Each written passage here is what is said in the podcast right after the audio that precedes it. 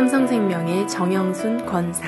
저도 사실은 구원에 확신이 없었어요. 그렇게 신앙생활 하는 중에 저에게 이렇게 문제가 왔어요. 공황장애, 또 불안장애. 정신과 치료를 저도 1년을 했거든요. 그때 제가 선택한 거는 강단과 본부가 훈련에 집중을 했던 것 같아요. 하는 중에 그동안 듣지 못했던 복음이 들리기 시작을 했어요. 저한테. 근데 목사님이 저에게 이제 미션을 주셨는데 저 밖에 있는 설계사들도 복음의 설계사로 바꾸라고 하셨어요. 현장에서 만나는 사람들에게 복음을 전할 수 있도록 그때 하나님이 전도문을 열으시더라고요. 장민지 집사를 그때 이제 만나게 된 거죠. 결혼 생활도 되게 힘들었고 자녀를 낳는데도 어떻게 키워야 될지 답이 없었어요. 그럴 때마다 저한테 답을 준 사람이 한 명도 없었어요. 마음이 불안하게 되면 절에를 가요.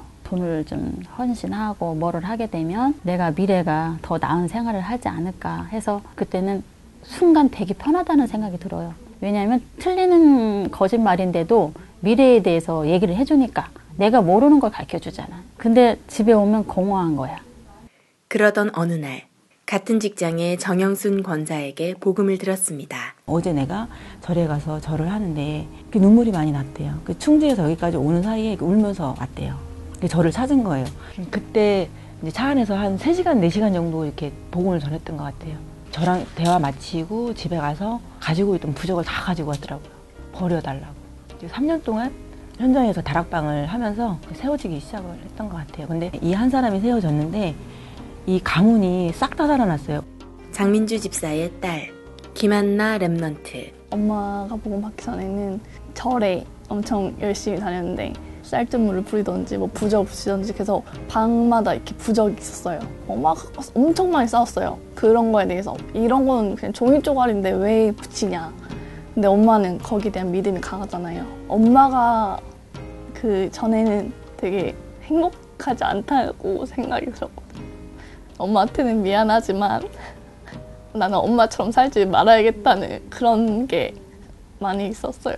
근데 엄마가 1차 합숙 을 갔다 온 뒤에 막 거기서 은혜 받은 거를 막 간증하고 전도했던 거를 막 얘기하는데 엄마가 되게 행복해 보이더라고요. 엄마가 복음 받고 난 뒤에 신앙생활 하면서 평안함을 느끼니까 엄마 교회를 나가고 싶다는 생각이 들었어요. 저도 엄마가 그렇게 한 번에 나올 수가 없거든요. 진짜 우상숭배를 우상숭배 할 정도로 말도 안 되게 했는데 지금은 어떻게 보면 영적 summit, 전도의 summit이라고 할 정도로 확 달라졌다는 게 감사하고 이 속에 또 제가 있다는 것도 감사하고 이 속에서 내가 복음 운동, 전도는 remnant 운동 할 사람으로 하나님이 나를 부르셨는데 복음과 확실한 시대 천명 강단을 통해서 받은 거를 내가 전달할 자로 천명 전달자로 세워지는 게 하나님이 저를 향한 계획이 아닌가라는 생각이 크게 들어요. 내가 하나님을 모르고 살았던 그 삶 속에서 하나님이 나한테 이 발판으로 주셨구나. 나 같은 사람을 살리라고. 아침에 눈을 뜨면 오늘도 하나님 생명밖에 작정된 자가 있다면 이 복음을 참 복음을 전할 수 있도록 그 문을 열어달라고 하거든요. 제가 현장을 갈 때는 예전에는 육신의 사람을 봤지만 살피는 버릇이 있어요. 말. 저 사람이 어떤 말을 하고 있는가, 저 사람이 어떤 습관을 갖고 있는가 유심히 살펴봐요. 왜냐하면 저 같은 사람이 있으니까. 보험 설계사와 고객으로 정혜인 성도를 만났습니다. 저 친구한테 뭔가 달라 보이는데 뭐지? 내 쪽으로 꽉 차 있던 느낌이 있었어요. 궁금했어요. 그러면서 이제 하나님께서 만남을 주셔서 우리 교회를 오게 됐는데 평안함이 확 몰려오는데 그 뭔가 이렇게 따뜻한 엄마 품에 안긴 듯한 맛보지 못한 인간에겐 답은 없는데 왠지 여기 있으면 살 것 같은 그게 확 느껴지더라고요. 이제 한 팀이 된 그들은 입을 모아 이야기합니다. 너무 감사하다고. 이 만남의 축복이 너무나 소중하다는 것을 이 교회에 우리 목사님 만남, 우리 주님자분 만나면서 알게 되었고 만남의 축복이 없었다면 어디서 내가 무엇을 하고 있을까 그림이 뻔하게 보이거든요. 그걸 생각하면은 정말 너무 감사하고 너무 축복인 거예요.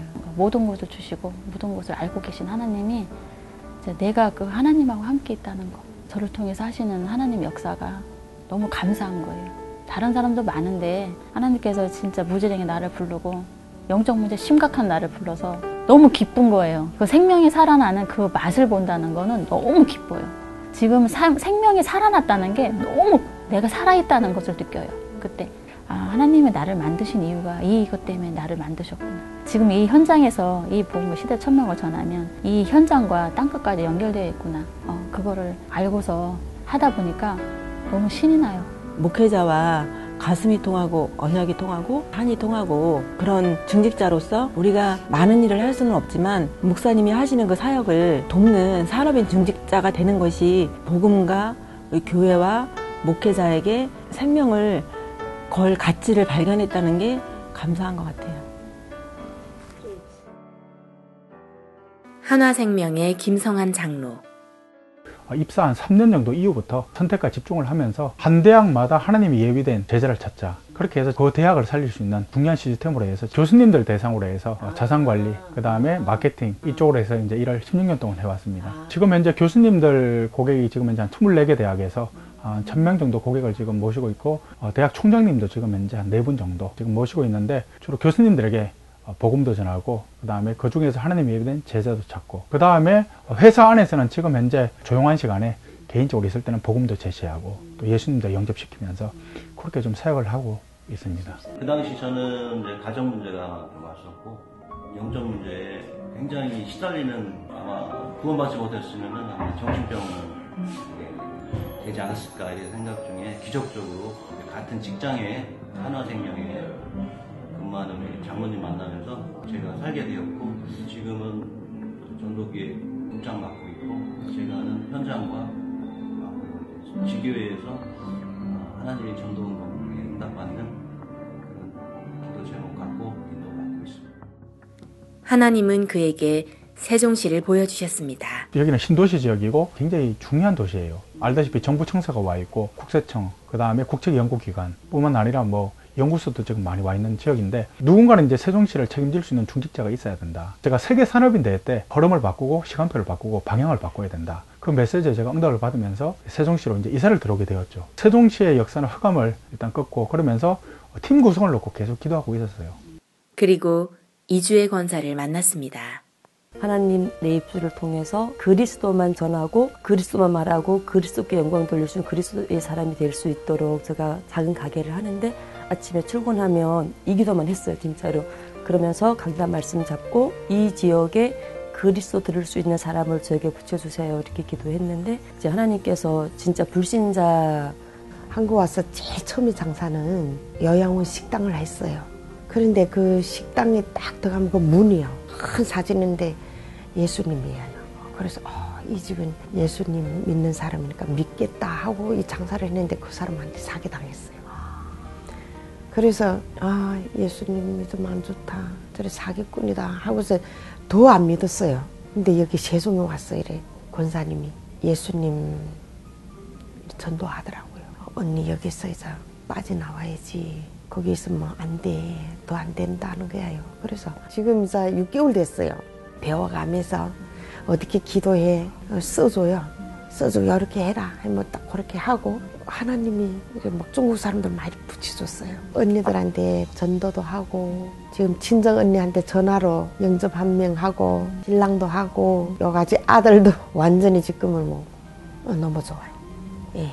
먼저 이제 중화권 지금 중국 분들이 많아요. 그다음에 공무원들 사모님들이 최근에 좀 많이 연결되어 있어요. 그러면서 같이 이제 예수님을 영접을 하고 같이 다락방 모임 때 저희 지교회 모임 때 같이 와가지고 하면서 다락방 사역을 하면서 개인 양육을 하고 있는 상황입니다.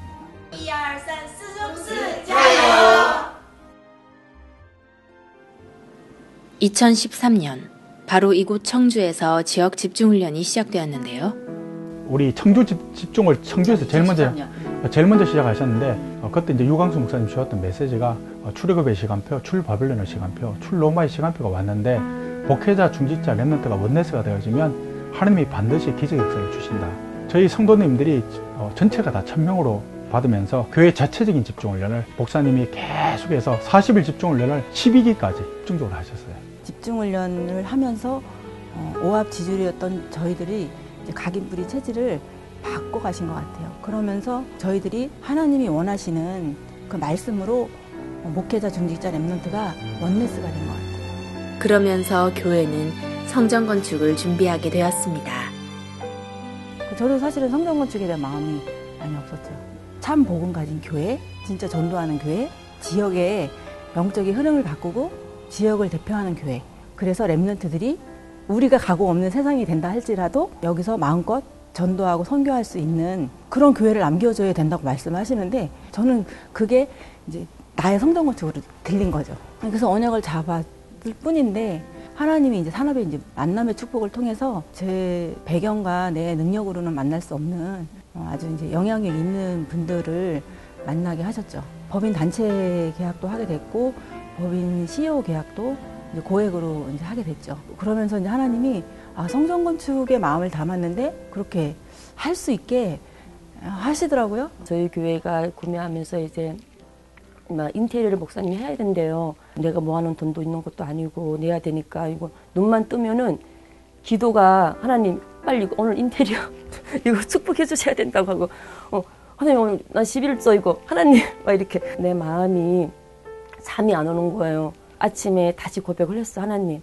나 그러면 이거 할 건데 그러면 손님들 오면 다 현금으로 계산하게 해주세요. 일주일 안에 이만큼 가격 되게끔 해주세요. 그랬는데 진, 진짜 제가 뭘 느꼈냐면 막 인테리어 가, 이렇게 다 내고 막 11조 낼 거 다 내고 이사 다 내고 이렇게 보니까 다 한 거예요, 제가. 하나님이 완벽하게 다 막 다 채워준 거예요. 나는 그냥, 그냥 죽으면 되구나. 하나님 앞에서 순종하면 되구나. 나는 그냥 하나님이 잘 쓰실 수 있는 도구로 날마다 말씀 다 다스려지면 되구나. 와, 제가 진짜 사람들한테 말할 때 먼저 진짜 네가 하나님 나를 위해서 살면은 그 나머지는 하나님이 진짜 해준다는 거를 이제 각 부채가 완전 바뀔 정도로 내 삶의 체질이 저절로 바뀔 정도로 이렇게 진짜 불신앙 안 하고 강단 말씀 잡고 기도하니까 하나님께서 정말 다 하셨어요. 우리의 전 생명, 전 재산까지도 뭘 바라바처럼 다 올인을 할 수 있는 목사님이 정말 필요로 할 때, 교회가 필요로 할 때는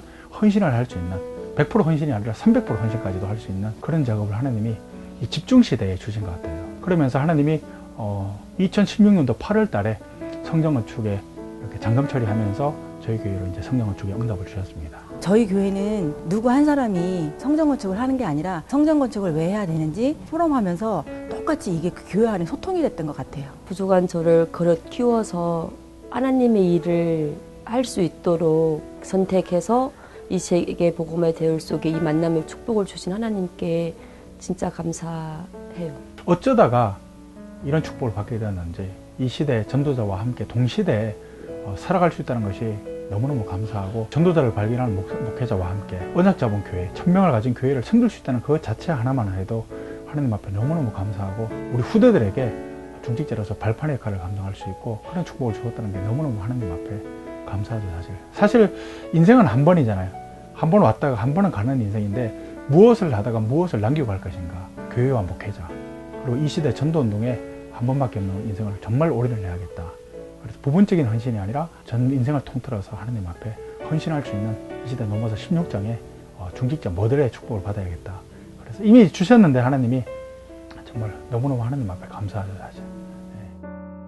시대적 전도자를 통해서 성취되는 하나님의 말씀에 1순위를 두고 계속 인도를 받아오니까 성도들이 강단에 집중을 하게 되고 각인 뿌리 체질들이 바뀌어지니까 전체가 숫자는 많지 않아도 원내스가 되니까 하나님이 원하신 일을 할 수 있는 절대적 이유를 가지고 사는 것이기 때문에 이미 뭐 미래 어떻게 될 것인가를 확인하고 가는 거니까 인생이 축제죠. 축제.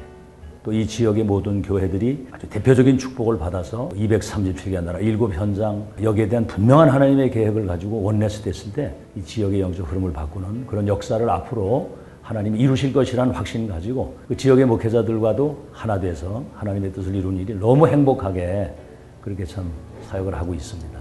네.